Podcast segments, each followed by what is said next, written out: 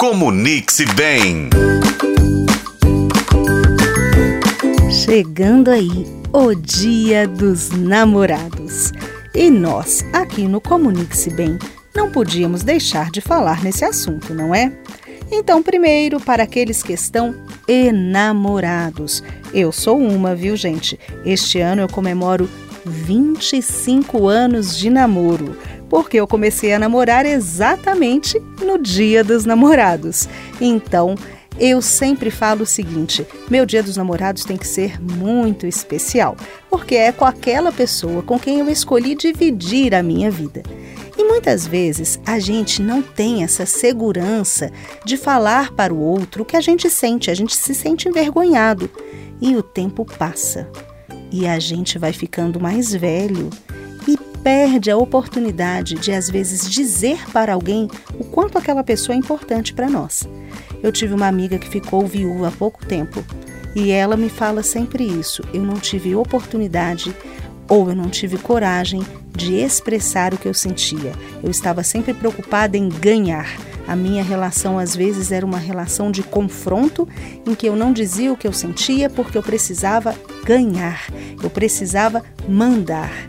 E aí, gente, seja homem, seja mulher, é muito importante entender que uma relação é feita de dois mundos, de duas pessoas, e todos precisam ceder um pouco para fazer o outro feliz e não se anular ao mesmo tempo. Ou seja, não adianta só eu ceder, eu preciso que o outro ceda para que nós dois possamos viver juntos.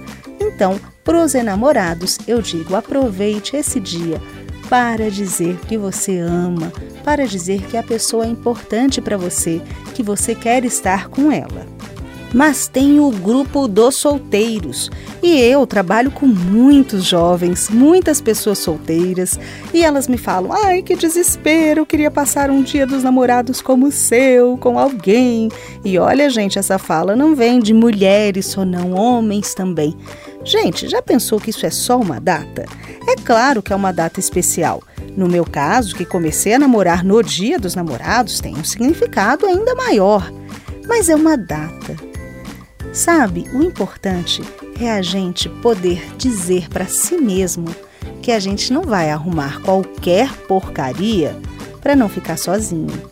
A gente precisa se valorizar escolher. Escolher. Escolher não significa que a gente vai achar uma pessoa perfeita, mas a gente vai achar uma pessoa que, quando a gente coloca na balança, as qualidades são maiores que os defeitos. E se você está sozinho, saiba que você tem uma excelente companhia. Então, aproveite a nossa aula de comunicação para dizer para si mesmo, para comunicar-se consigo mesmo e dizer: cara, eu sou incrível, eu sou ótimo. E olha, ainda não passou alguém que me merecesse. Um dia eu vou encontrar essa pessoa.